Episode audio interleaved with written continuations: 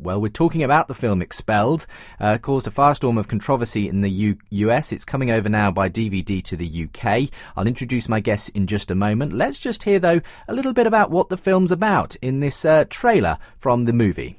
I was viewed as an intellectual terrorist. If you have questioned Darwinism, that's it. Your career is over. I have been told to shut up.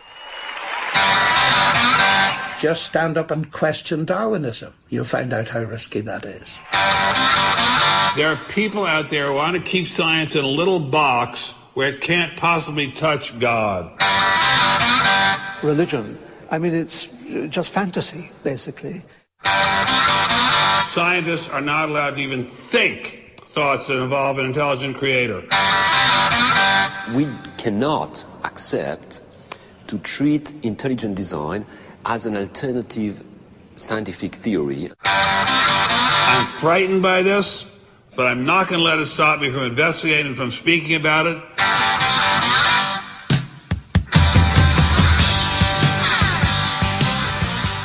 There you go, a quick idea of what the film's about. You're unbelievable. Well, it's a fascinating subject that we've got for you on the programme today as we do look at the whole subject of intelligent design, particularly in regard to the film Expelled. Expelled, the movie, comes to British shores at the end of January via DVD. And uh, in the studio with me today, Peter Atkins, Professor of Chemistry at Lincoln College, Oxford, a well known atheist and scientist, and, um, well, frankly, very anti religious in his views, and we'll be finding out more about that. Mark Havel also joins me in the studio. He runs a Christian film and media company. He's behind uh, bringing over Expelled to British shores on DVD. And we're also got the pleasure of having Stephen C. Meyer join us via phone from the States. He is one of the world's key proponents of intelligent design, a co founder of the Discovery Institute. We'll be finding out his views on the film today as well. Well, welcome, gentlemen, all. It's a delight to have you all with me on the programme today. Um, first of all, um, let's go to our guest across the pond, I think. Uh, we'll, we'll, give him that courtesy uh, because he's woken up very early in the morning to speak to us today. So, uh, very warm welcome to you, Stephen. Uh, thank you for joining us today. Um, tell us, Stephen, uh, intelligent design, how long have you been in this field? What got you into it? Well, I got into it during my uh, PhD years in uh, in Cambridge, England, I had been exposed to some of the early proponents of intelligent design, and had left for graduate uh, studies in 1986 with kind of a burning question, that was whether or not a uh, rigorous scientific argument could be developed uh, for intelligent design based on the information-bearing properties of DNA, and naturally. Um, I studied the works of Darwin and found that uh, because he had developed a rigorous method of scientific study of events in the remote past, and he had a key principle of reasoning, which is that if you're trying to explain an event in the remote past, you should be looking for causes that are known to produce the effect in question. The key effect in question for scientists studying the origin of the first life was the origin of the information, the digital code stored along the spine of the DNA molecule. Where did it come from?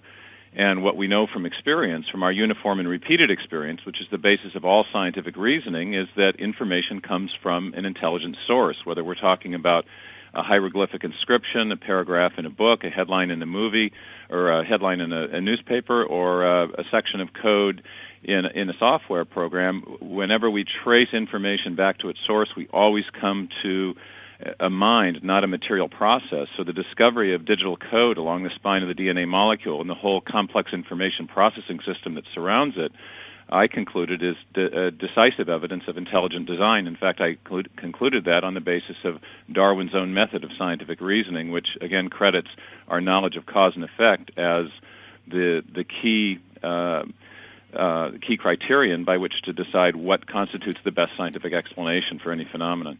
Well, that is essentially the field that you've worked in, that you've, as it were, written books on, your latest book, Signature in the Cell, on that very subject. But you are abhorred, really, by certain sections of the scientific community. The intelligent design is denounced as bunk, as um, creationism dressed up in scientific clothes. Um, and the film Expelled really was. Tuxedos, yes. Yeah. We're dressed up in a te- cheap tuxedo. a cheap tuxedo.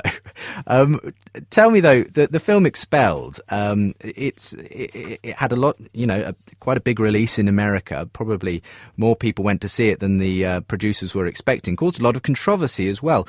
And and the movie claims that freedom of thought is at stake in the scientific community. You were one of the key interviewees on that film. Uh, is that your view that um, the scientific evidence isn't being heard properly? Well, I think the, the, the very things that you just said, as as uh, re- repeating the common objections to intelligent design, show the nature of the debate. Instead of responding to the arguments that we're making, in particular the argument from information or the argument from the presence of nanotechnology inside living cells or the evidence for design that you find in the fine tuning of the laws of physics and chemistry. In fact, there are several classes of, of very compelling evidence for intelligent design. Instead of responding to those evidences and arguments based on them, we get this kind of name calling ch- creationists in, ch- in, cheap tuxedos, uh, science masquerading as, or religion masquerading as science and that's a, a, sure sign that the the argument is is is not being joined uh, on a on an academic footing, but rather is just trying to be settled with with uh, you know with name calling or suppression. And what Expelled did was document the case for four or five key cases of leading scientists who have challenged Darwinian evolution and simply showed what, what has happened to them and the way in which their views have been suppressed or in which their careers have been damaged or in which uh, the ways in which they've been um, kept from pursuing their academic interests within academia because because of the the opposition to the, their viewpoint.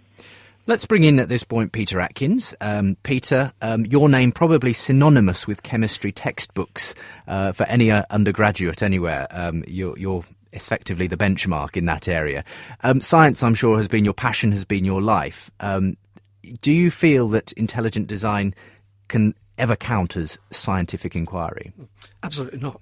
I mean, it's um, not just creationism in a, cheap tuxedo. It's it's a straw man in a in in a cheap tuxedo. There's no science at all involved in it. But I, I don't want this um, the, session to be name calling. I think a lot of that does go on for for, for very good reason, in my view. But I am prepared to address some of the issues that that, that Stephen has has raised, and I would go right back to his opening remark where he said that information cannot emerge without someone, a more intelligent entity, creating that information. I'm right. That's more or less what you said, isn't it, Stephen?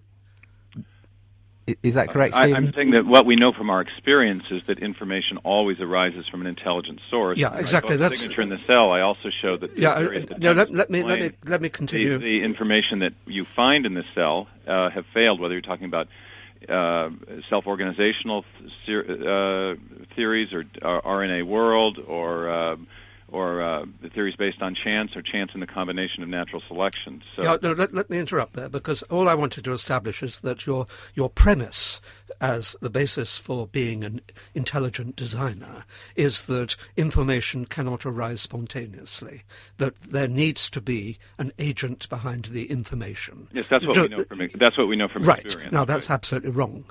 And that's where I want to engage you. Uh, it, there are numerous examples of structures emerging without an agent actually generating the structure. And information, be it uh, the information encoded in DNA, is just a kind of structure. Do you want me to go on? No, well, structure and information is an equivocation.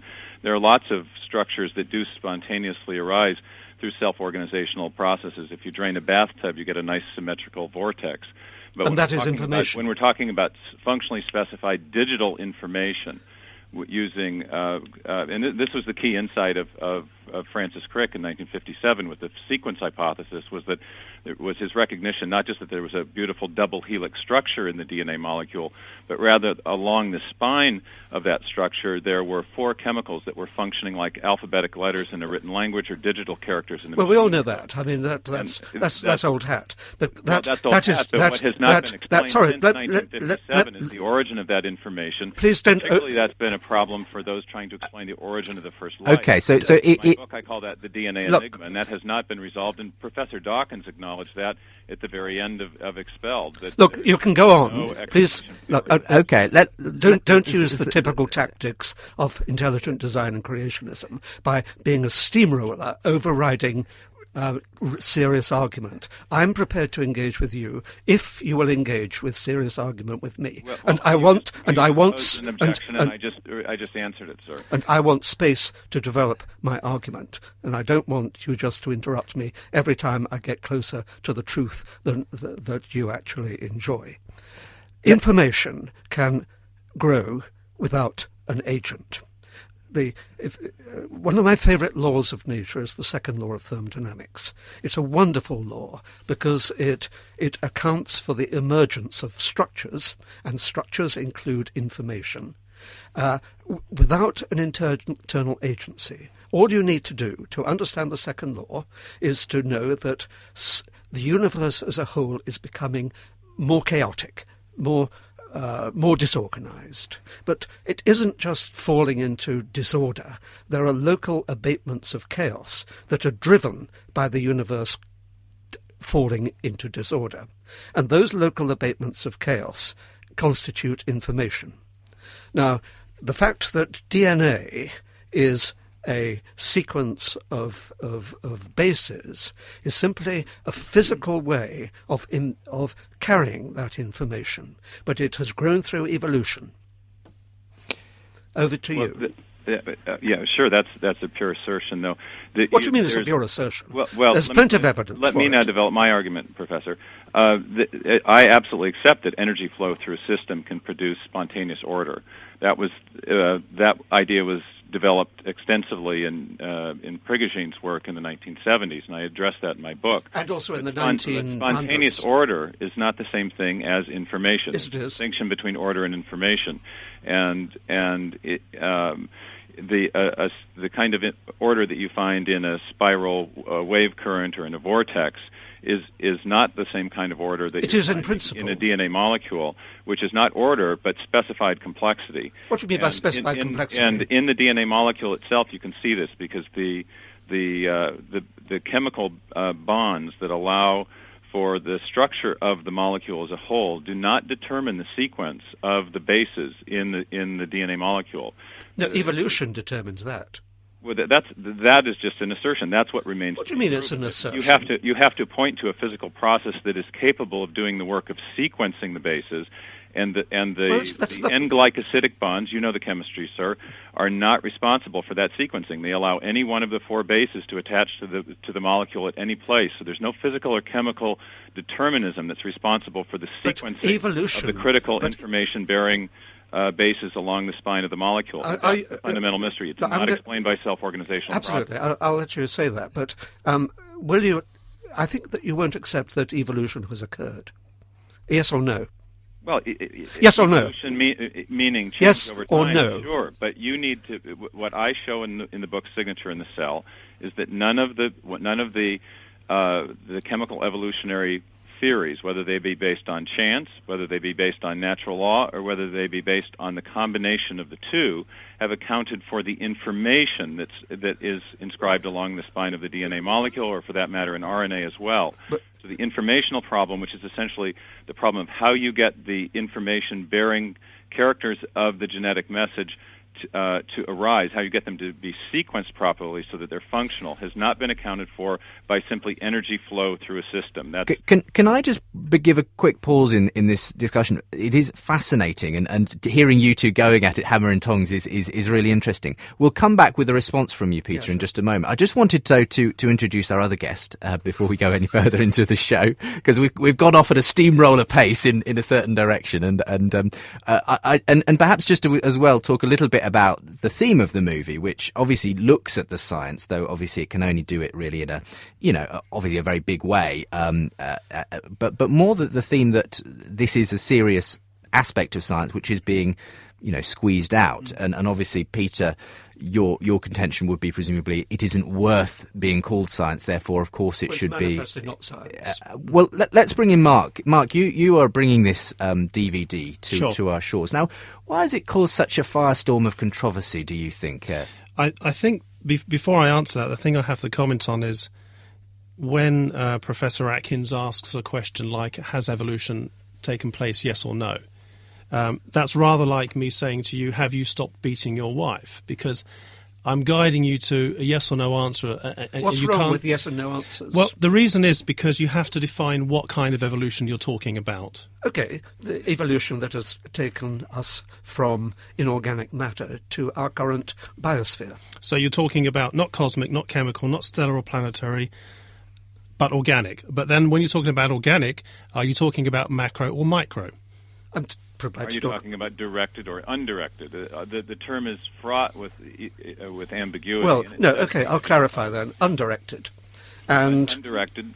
And chemical evolution is there? A, is there a, an accepted theory of chemical evolution that accounts for the origin of life? Even your colleague Professor Dawkins acknowledged at the end of Expelled that there is not, and that's and that uh, quote no one knows from an evolutionary point of view how life first began. no, but there's, Uh, well, there's no shortage no of one ideas. knows, then why isn't it acceptable to, to, to discuss that and to question that? That's what the Oh, absolutely. But I, well, that's what we're talking about now. yeah, I mean, what- com- coming back to, to the movie, that essentially is the point, and that is when we're talking about science, when we're talking about evolution, what to- what type of science are we talking about? Are we talking about empirical science? In other words, something which relates to observation and experiment rather than just theory. When we're talking about evolution, are we talking about adaptations uh, within kinds, which everyone accepts happens? Are we talking about cells to everything, you know, from from slime to monkeys to Tony Blair or whatever? We really need to define those terms, and that's where people who are on opposing sides are effectively being silenced because those things are worth talking about and those terms do need defining so that people can understand exactly what the argument is Let- about. Let's just take the opportunity at this point to give out the email address if you want to respond to anything you've heard on the programme thus far. You can email me, that's unbelievable at premier.org.uk, and I'll do my best to read your email out in next week's programme. You can also phone 08456 52 52 52 and select option 8. Don't forget that this podcast available now at the webpage premier.org.uk forward slash unbelievable. Do check it out, and uh, I'm linking to various aspects of today's program there, as well as other shows that may be of interest to you. Um, and don't forget our event, which is also available uh, to view there uh, when we're screening the film and followed by a debate on Saturday, the 27th of February.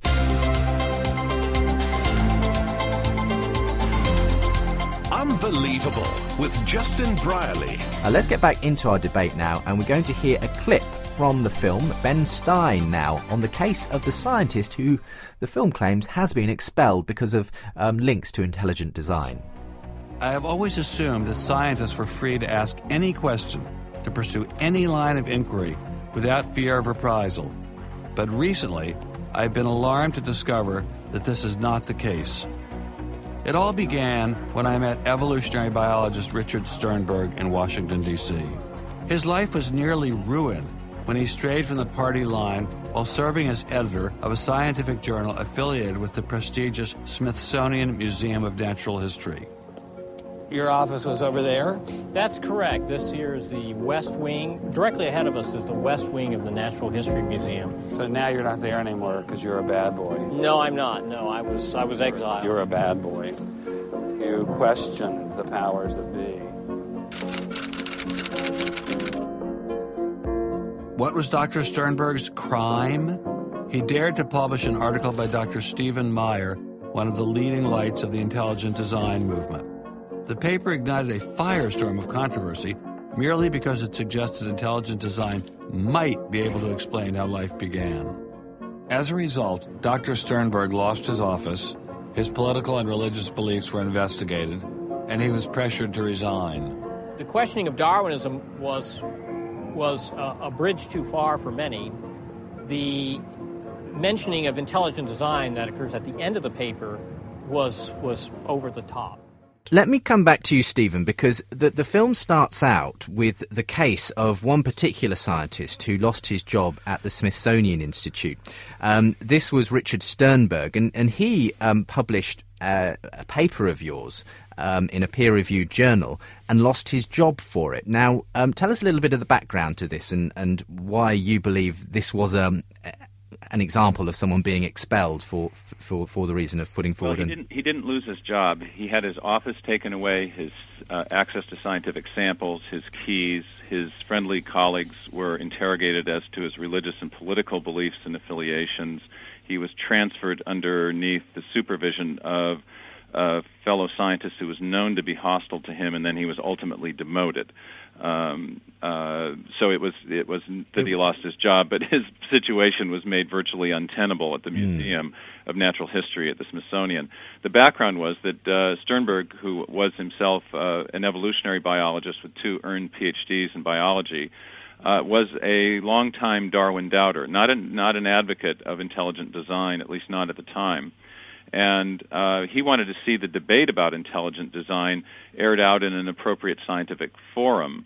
Uh, and had had been editing this journal, The Proceedings of the Biological Society of Washington, at the Smithsonian, which was published out of the Smithsonian for some time. So when I submitted a paper on the the problem of the the the problem of the origin of information, particularly as it relates to the, an event in the history of life called the Cambrian explosion, uh, he was intrigued with it and sent it out for peer review. The the the article came back from the three peer reviewers with recommendations to publish contingent upon certain revisions being made. I uh, made those revisions, resubmitted the paper. Uh, Sternberg found them acceptable and, and published the paper. Once the paper was published, uh, the lid came off at the Smithsonian within about a week. There was just an intense public controversy. It spilled over into the science press, uh, Science and Nature. Uh, um, the, the New Scientist, a number of scientists, uh, science publications covered it, and then it and then it finally spilled over into the mainstream press as well, and that's when it got Ben Stein's attention. And it was one of the stories that he covered. Uh, Sternberg's uh, treatment was uh, horrific, and it was eventually documented by an independent government watchdog organization in our federal government called the Office of Special Counsel, which investigated uh, the reports of his treatment and found that they found all the things that I had just mentioned were Uh, I mean, done to him. It sounds like you know the kind of reaction that would take place if he had published the findings of a witch doctor or something. But Yeah, well, I mean, well, exactly, yeah. What? But the the point is, are, you- are you- the film suggests, and I assume you, you you follow the point that Darwinian evolution is, if you like. Um, a- an untouchable holy grail, and, and if anything is done to question that orthodoxy, then that person is effectively deemed as anti-scientific, and so that is how the Smithsonian reacted to that publication. exactly what you just said, and, and Peter indicated that the, by his own words, the the very attitude that's at the root of this, and it has to do with an arbitrary definition, uh, not of evolution but of science. He he kept asserting a minute ago that th- there's no science at all involved in intelligent design. Well- and yet when I when I started the, the when I explained the argument that I've made in the signature in the cell, Mm. I explained that the, the argument is based on a standard method of scientific reasoning. In fact, the very method that Darwin himself used. It's called the method of multiple competing hypotheses. And and it's based on the discoveries of the information-bearing properties of DNA, the discovery of nanotechnology inside cells, the discovery, of the fine-tuning of the laws of physics and chemistry. So it's based on a scientific method and based on scientific evidence, and yet you have these categorical denunciations of the theory as being not scientific because it doesn't meet an arbitrary definition of science that has been accepted and promulgated by many materialist scientists since the late 19th century. And that's the idea that if you're going to be a scientist, you must limit yourself to only materialistic explanations, and you can't even consider the possibility of the design hypothesis. Well, I Part of think what we're Let, us allow Peter to respond Yes. to that, Stephen. Well, Be- let, let- let me, uh, let me try not to be angry, which, I, which I am not very good at, but I am trying to do that. I think there is one good thing about design, so I, I, will, I will make a concession to you, Stephen, uh, which is that you do ask interesting questions. You, inter- you ask, you well, how does the eye develop? You ask, how does information emerge in, in the cell? Things like that. And these are, in my view, valid questions. And I think it uh, is up to we Darwinians, we materialists, and so on, to confront those questions because they are real, definite, probing questions. But what we don't want to be told is the answer before we begin. And that's where we diverge from you, because you intelligent designers, you you know, covert creationists. You you start from the, uh, a, a, kind of prejudice that it had to be the, the finger of God who was staring. Hang on, don't you start from a, a, similar prejudice on the other side, no, Peter? That's, no, that's, no, there is no, no God, I, therefore there cannot possibly no, a, no, be a divine. I, I, I start from the you know the um, I, a good friend of mine, William of Ockham, is where I begin. That I start from you know the simplicity of hypotheses. If I think that we can explain everything, and I will accept Stephen New coming in in a moment saying that we can't explain everything yet. Um, I think that if we can explain everything without having to invoke supernaturalism of any kind, then we are showing what a Christian should think of as an extraordinarily um, wonderful aspect of God's only image, man, that that that human human beings are endowed with such intelligence that they can work things out. Uh, let, us just have a quick um, sure. mark here, and then we'll come back to you, Stephen. Could I just uh, thank the good professor for the concession that he did make? That's important. Uh, what uh, concession will you make? Leading self-organizationalists made the same point that we're asking important questions, and if that's the case, uh, even if we differ about our definition of science or our understanding of what constitutes an explanation, for Professor Atkins, an explanation is only really an explanation if it's posited by reference to materialistic processes. That is correct. But, but for, for, for us, we, we regard the activity of mind as explanatory. If you're looking at the Rosetta Stone, you can look in vain if you limit yourself to materialistic explanations of wind and erosion and the like, and, and, and don't open yourself to the possibility that mind played a role in the in the. Or, but you see, we accept we think of mind of those those characters. But so mind, mind is a reality. Mind is material. Mind is a mind is an activity of the brain and the brain is solely well, that, materialistic. That's a materialistic presupposition Absolutely. on your part, but it takes us into the whole discussion of mind and body. Let, us um, Mark, what were you going to say? And we're going to take a quick break. Sure. Well. having been warned by Professor Atkins that he has trouble retaining his composure and he might just swat me in a moment, so I'll take my life in my hands and say, personally, I think the materialistic position is uh, socially dangerous. Um, and of course, it's a presupposition as well. And one of the things that Expelled is trying to show people is that you have a ruling elite, a ruling paradigm, if you like, that is enforcing everyone else in you know what they have to believe and what they can what they can teach and so on, on the basis, in some cases, that uh, ideas from intelligent design or even creationism uh, are not scientific, they're, they're stupid, they're ridiculous, or whatever. But what the public are not aware of generally is that actually some of the materialistic ideas are just as absurd. Um, I mean, if I if, well, if I could quote you, Professor Atkins, yes. I'm quoting you secondhand, so if it's wrong, forgive me. Right. I'm quoting you from David Berlinski's uh, book, The Devil's Delusion, where you say, and I'm slightly paraphrasing, that basically, uh, you know, science will only be able to claim or you know or achieve complete victory when it convinces everybody that which is thought impossible, that everything can come out of nothing. Now, uh, in normal life, if a person uh, tried to teach uh, that everything that we can see, everything that we know, everything we can experience actually comes out of nothing, normally you'd keep a person like that away from heavy machinery and sort of sit them in the corner somewhere. So there are things like that on the other side too we, we're going to have to take a quick break here. We'll be back in a moment. A really exciting discussion here, and um, uh, it's fascinating to hear our guests go at it. Uh, intelligent design, that's the subject of Expelled the Movie, coming to a DVD near you, um, being released on the 25th of January and uh, we'll be giving you details how you can pick up the DVD if you're interested in watching it. Uh, we'll be posting a link to the uh, the Amazon website where you can get hold of it with this podcast. So uh, do stay tuned as we continue to explore the themes that the film brings up with my guests, Dr. Stephen C. Meyer, uh, Peter Atkins, Professor of Chemistry in Oxford, and Mark Havill. Welcome back to our discussion on intelligent design here on Premier Christian Radio. This is Unbelievable, the show that gets Christians and non Christians talking. Um, let's listen to another clip from the film before we launch back into our debate uh, as we hear more about the claims the film makes about the suppression of intelligent design theory in the scientific community. If you want peer reviews, if, if you want to be published, if you want to go to respected institutions, the, the core view does not tolerate dissent. There's kind of a this is the way it is, and anybody who's a dissenter should be squashed. Are you going to be on my side if I let you up? Sure, Chick, sure. I'm on your side. Just let me up. I'll do anything you say. Souder isn't the only one who has witnessed the Academy's tactics. Journalist Larry Witham has seen similar behavior during his 25 years of covering the evolution controversy. Once you're, you're thick in science, you can't question the paradigm. But if you want to get grants, if you want to be elected to high positions, if you want to be get awards as a promoter of public education of science, you can't question the paradigm. People cannot be trusted to form their own opinions. This business about open-mindedness is nonsense. Why is the scientific establishment so afraid of free speech? You're listening to Unbelievable on Premier Christian Radio. Welcome back to the programme as we continue to look at Expelled the movie. It was released in America um, 2008, I think, and uh, just making its way now over to British shores on DVD. Special extra features that you'll be able to find on there if you uh, have happened to have seen the American edition.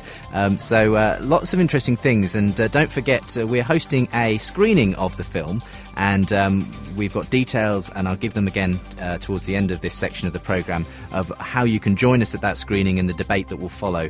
Uh, not dissimilar to the debate we're having today. Uh, so uh, check out the website for more details premier.org.uk forward slash unbelievable. Stephen C. Meyer is one of the key proponents of intelligent design in the world. It's a privilege to have him on the programme today. Also, Peter Atkins, privileged to have one of probably the most outspoken atheists uh, among the scientific community with us. And uh, he's made no bones about the way he feels about intelligent design as um, a scientific endeavour. Stephen, um, the, the, whole film is about um, whether intelligent design theorists are being given a fair crack of the whip. Um, now, it was interesting to hear Peter say, well, you've got some interesting ideas. Now, you were just starting to make a case uh, as we came to the end of that section that, well, if there's interesting ideas, surely they need to be talked about and argued over and discussed in a fair, fair environment.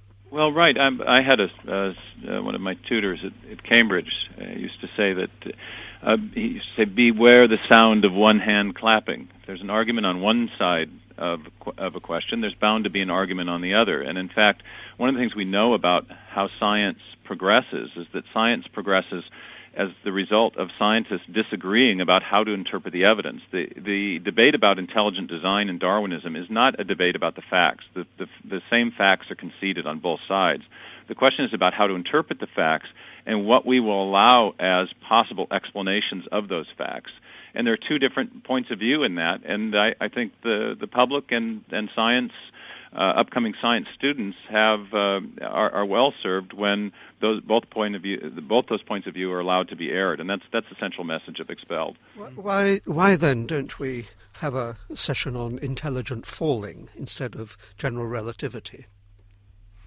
So I'm not. I'm not quite sure what point you're making. Why, why should we ass- assign intelligence to this particular field when we don't do it with other sciences? That's that's it. Although you know things um, fall down, uh, planets stay in orbit. Con- it's a very simple answer to that. It's the context of inquiry. If I'm asking what does nature ordinarily do under some circumstances X, hmm. uh, I've asked a question about what nature does uh, without the assistance of intelligence. I'm yes, asking what, how one part of matter, the material world, interacts with another. Uh, I'm asking uh, the context of inquiry dictates that I won't be be trying to pr- provide a causal explanation involving I- intelligence or non-intelligence. But if I ask the question, how did nature, some part of nature, arise in the first place? It's a logic. It's at least a logically possible answer. Well, I think the, the origin of life, for example, was assisted by an intelligent agent, and that's something uh, that we we we don't want to preclude from consideration. Otherwise, we may end up just settling the question by definition, saying that uh, to be scientists. We must answer all questions by materialistic explanations. Well, if you if you decide that in advance, then you'll get a materialistic explanation, but it may not, in fact, be the true explanation. It may not be the explanation the evidence is pointing to. So the context of inquiry in science can can uh, dictate different types of answers as being allowable. And we're talking about origins. Certainly, intelligence is one of the types of explanations that might have played a role. Yeah, but uh, science is a, a, reticulation of ideas, a whole network of ideas that hang together. We find, for example, that cosmology depends upon properties of fundamental particles. The very large depends upon the properties of the very small, and vice versa. It's not a series of islands of inquiry every branch of inquiry in science interacts in some way or other with another. No, no inquiry, no field of inquiry is an island, just to paraphrase John Donne, really. Um, and that's true also of biology. And but the trouble is, whereas general relativity doesn't get up people's noses if they're believers, evolution and the biosphere does get up people's noses because in some way it seems to conflict with their prejudices. But well, you know, you know, I, I, did want to, to broach this subject.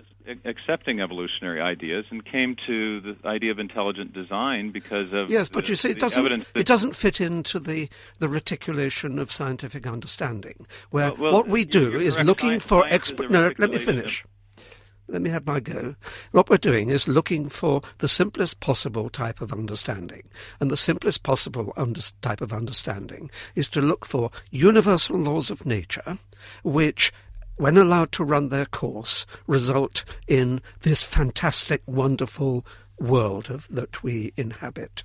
That's all. And uh, we don't want to have to say to give up give up the ghost at one point and invoke the Holy Ghost instead. Let, let me just come back to you, Stephen, because the, the whole idea of uh, create um, uh, intelligent design being a, a, front for basically people who want to put the Bible back into the classroom or something is, is often brought up. Uh, um, I mean, one interesting thing about the film is it, it's not just Christians who are on camera. There's people who d- wouldn't particularly claim a Christian faith who are also critical of Darwinian evolution, such as um, Dave Bel- David Berlinski and um, Steve Fuller. Um, I mean, is this something that you're wary of, sort of being labelled as, as a well, religious organisation? Yeah, it's it's just a mis, uh, misrepresentation of what the theory of intelligent design is. Creationism is an attempt to uh, understand biological, you know, how life got here by using the Bible as the source document. It's a deduction or interpretation of religious authority. Intelligent design is an inference from biological data using the same principles of reasoning that are used in, in by other scientists, uh, such as Darwin, for example. It's a, it's it's scientific in its basis. Yeah. Uh, it may have larger worldview implications, but then so again does Darwinism, uh, as, as Professor Atkins would himself attest. So.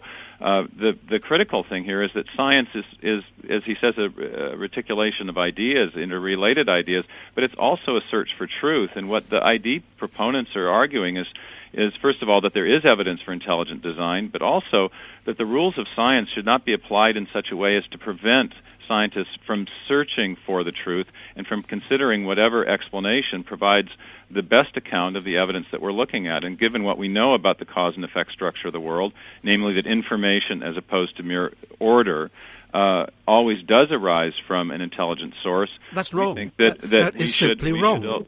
Well, I, I I'm think afraid that is absolutely you've, wrong. You, you've so uh, I'm afraid the discovery the distinction between order and Yeah. information. I think the Discovery Institute should close its doors because it's obviously based on on on a, a, a, a falsity, a falsehood. But I'm sure you won't do that. I, I'd, I'd encourage readers to, to get a copy of my book and look at the section on, on uh, the two chapters on self organization. There's a very clear distinction between symmetrical order of the kind Professor Atkins is talking about and the asymmetrical, aperiodic sequence sequences of characters you find in, in a message text, whether you're talking about DNA or computer code. It, it's just an equivocation that he keeps coming back to over and over again. I mean, you, you, you come in for a lot of criticism, um, not just from Peter Atkins. I, I contacted one or two other skeptics as well, atheists, um, before this program. Um, Julian Baggini, for example, um, who um, is an atheist philosopher here, um, d- said when, when I got in touch with him, the Discovery lot are thoroughly disreputable. Um, I mean, what, what's what's causing this particular kind of backlash against your organisation, Stephen? Well, I think it's there is you're you're talking to people who have a strong pre-commitment to materialism or atheism. But why would they say you're disreputable? What have you been doing or saying that makes you disreputable? I guess you'd have to let them answer that question. But I, I think what's actually what's disreputable is we're challenging the rules of science as they have. Uh, rather self-serving and arbitrary rules of science, which they have been using to shut down the debate. And this has been a. I think that's what's really disreputable is that rather than allowing those interesting questions that we're posing to be to be uh, raised and discussed openly, But they are members of- discussed. Members of, the, of the of the evolutionary establishment are attempting to suppress dissent. On the which is what- contrary, on the contrary. exactly what the movie Expelled is about, and which is the phenomenon it documents. All, all the Let's questions that that you Sternberg case. raised, all the questions that you that interest you, interest us. We're we're fascinated. Why won't by- you? Why won't you let Stephen publish his paper then Oh, on because- on, on the issue? Uh, because- if, if it's such an interesting issue and you're happy to uh, to talk about it. because it's outside the, the the mode of standard scientific procedure. And That- there we uh, have we, there we have There's the, the problem. being set, Absolutely. by a definitional convention. That's exactly. You it's, look like it's the you're- foxes guarding the hen Yeah. house, if I might add. And, and, and here's the problem as well. Um, when you when you're going over these subjects again, you've got to come back to basic definitions. What is empirical science? And cells to everything evolution is not empirical science. It's if you're talking about microevolution, adaptation, you're talking about things that you can see, which are testable, which are repeatable, which you can witness.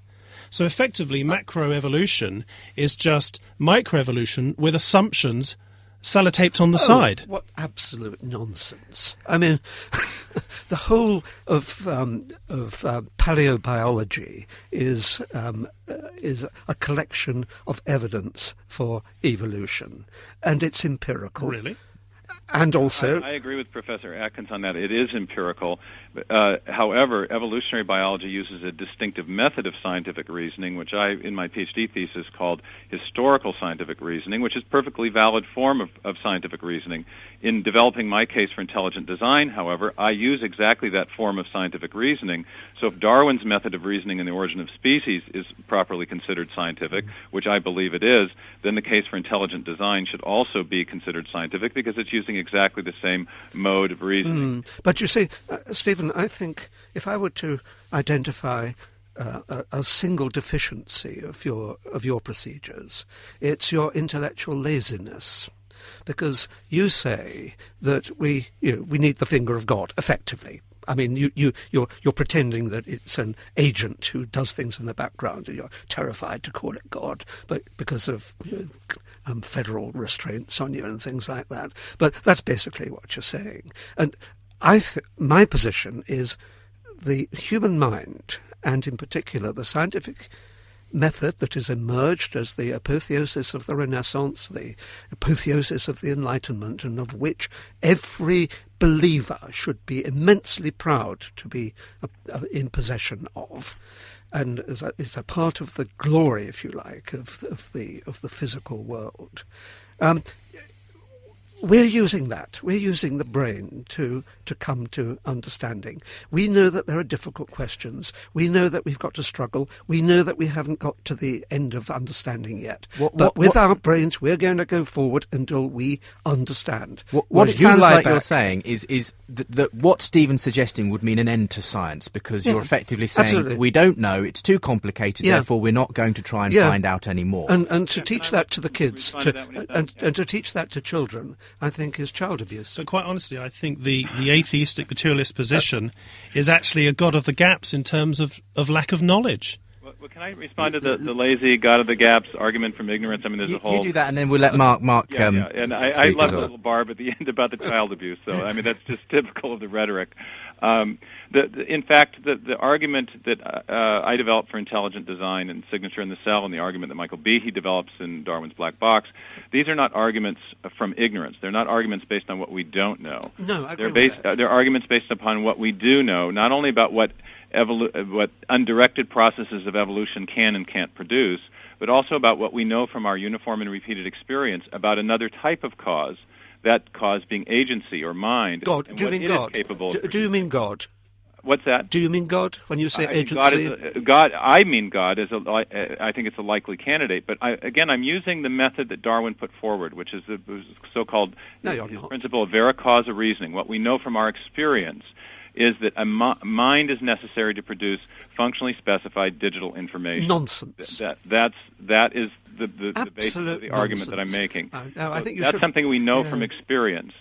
Now, once you have come to the supposition that there is an intelligent designer responsible for certain features of life, that leads to additional research questions. And in the, in the, at the very end of my book, Signature in the Cell, I have an epilogue of those uh, uh, those research questions, laying out those research questions, a research agenda for intelligent design, and I also have an appendix listing ten separate predictions that the theory of intelligent design makes. So it's not a science stopper at all. And in fact, if you go back to the beginning of the scientific revolution, to the period of Newton and Boyle and Kepler, um, those scientists accepted intelligent design as a starting point for their science. They thought that because na- they, they thought that nature was intelligible because it had been designed by a rational agent, and they believed that that intelligibility made the enterprise of science possible. Yeah, and in 300 It's not been a science stopper from the beginning. It's been the, it's really been literally the science. Yeah, I, I agree with that. I, I, I think they were driven, you know, trying to understand the mind of God. But that was 300 years ago. We've moved on. Well, what about Max Planck? That wasn't 300 years ago. What about Max Or, Planck? or, or, or James Clerk Maxwell, What or about the- James the- Clerk Maxwell? Well, go, go, people who are doing elaborate on that. who are motivated by the same the, the same understanding of I- nature. I'd like Mark to elaborate on that. When, what do you mean by that? Well, if I'm understanding Professor Atkins correctly, he's saying, well, because it's sort of antiquated a few hundred years ago, we've sort of moved on from there and we've got smarter and, and, and we've left these silly superstitions behind. Um, that's not an argument. It's still not arguing about the facts, first of all. And secondly, there are lots of scientists today who do good science, whether they are atheists, whether they are theists of one kind or another, whether they have no religious beliefs whatsoever.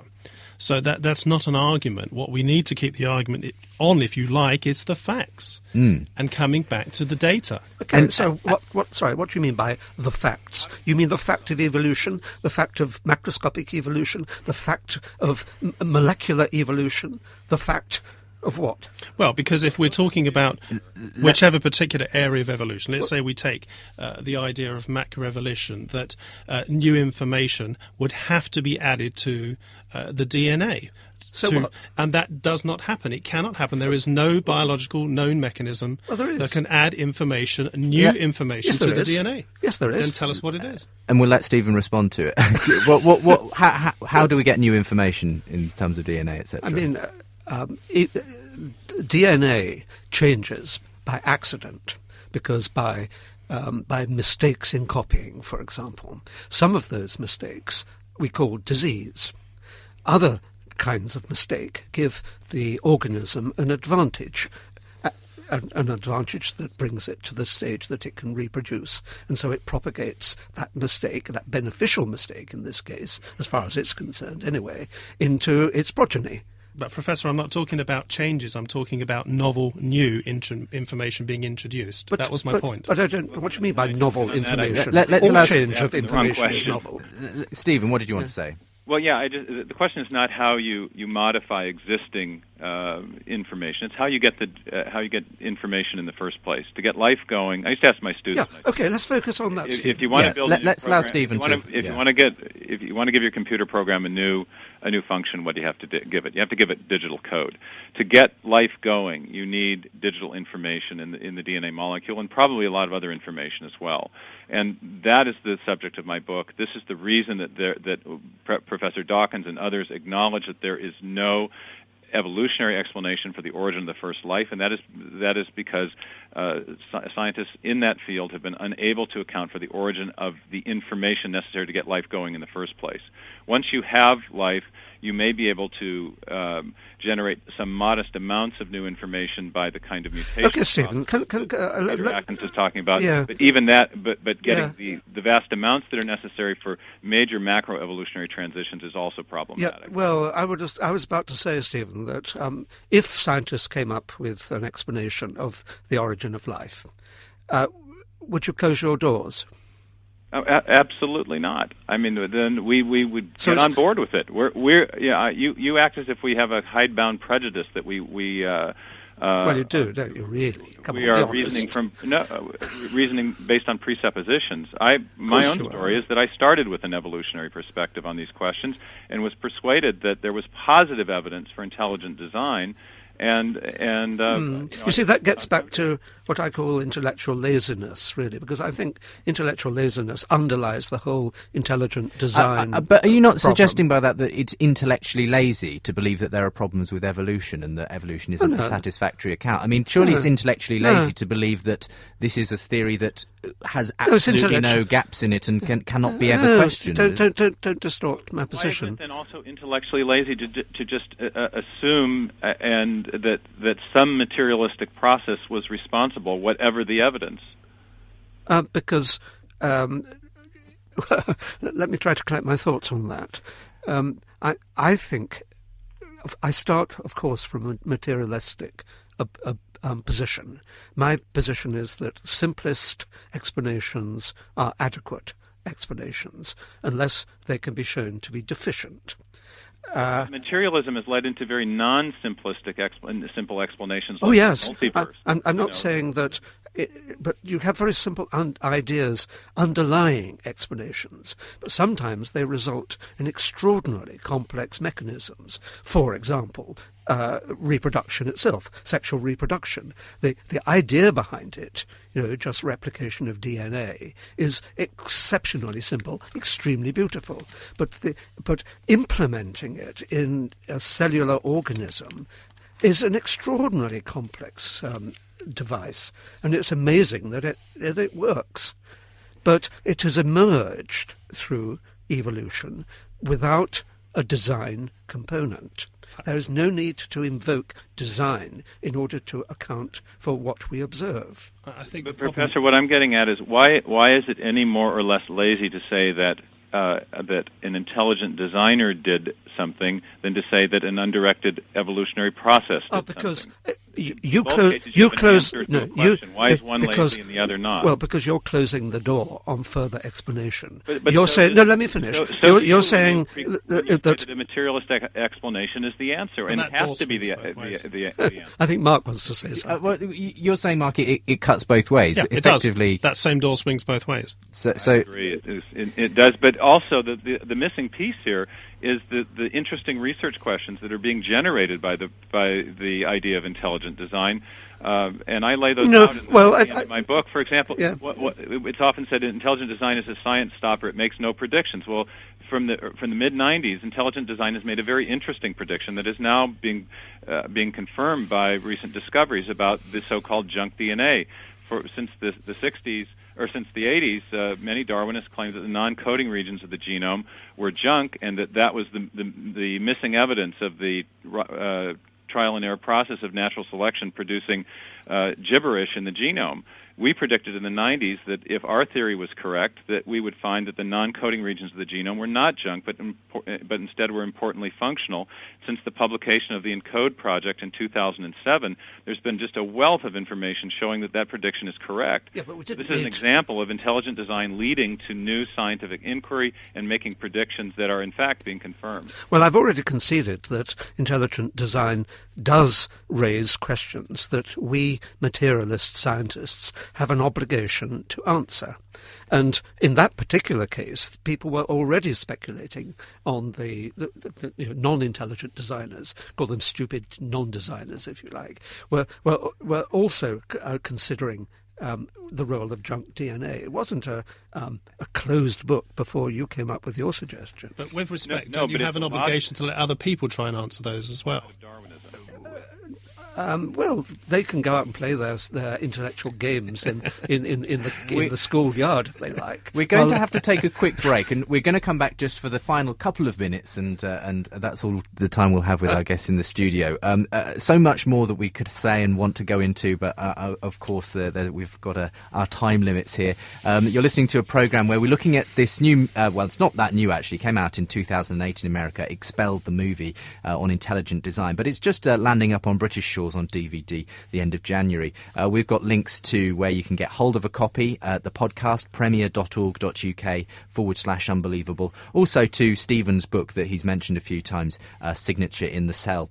Uh, so do check out the podcast and uh, don't forget um, that we've got um, a special event coming up and I'm going to tell you all about it on the other side of this break.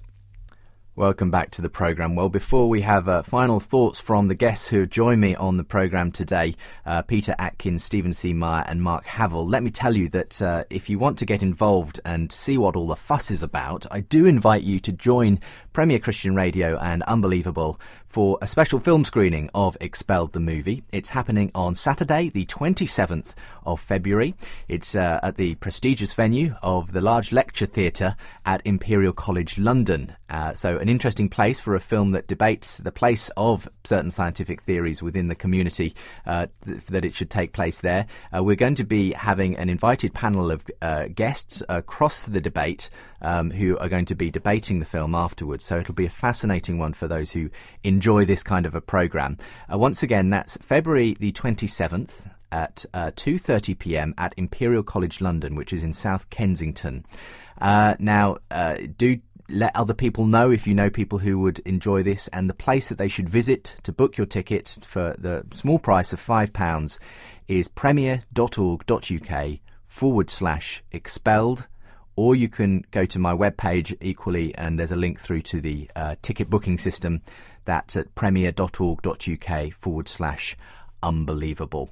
And don't forget that with the podcast of this programme, as we look at the film Expelled, I'm putting on links as well to the book, Signature in the Cell, to where you can get hold of the UK release of the DVD and um, other interesting sort of pages and places that you'll want to visit in regard to this whole discussion.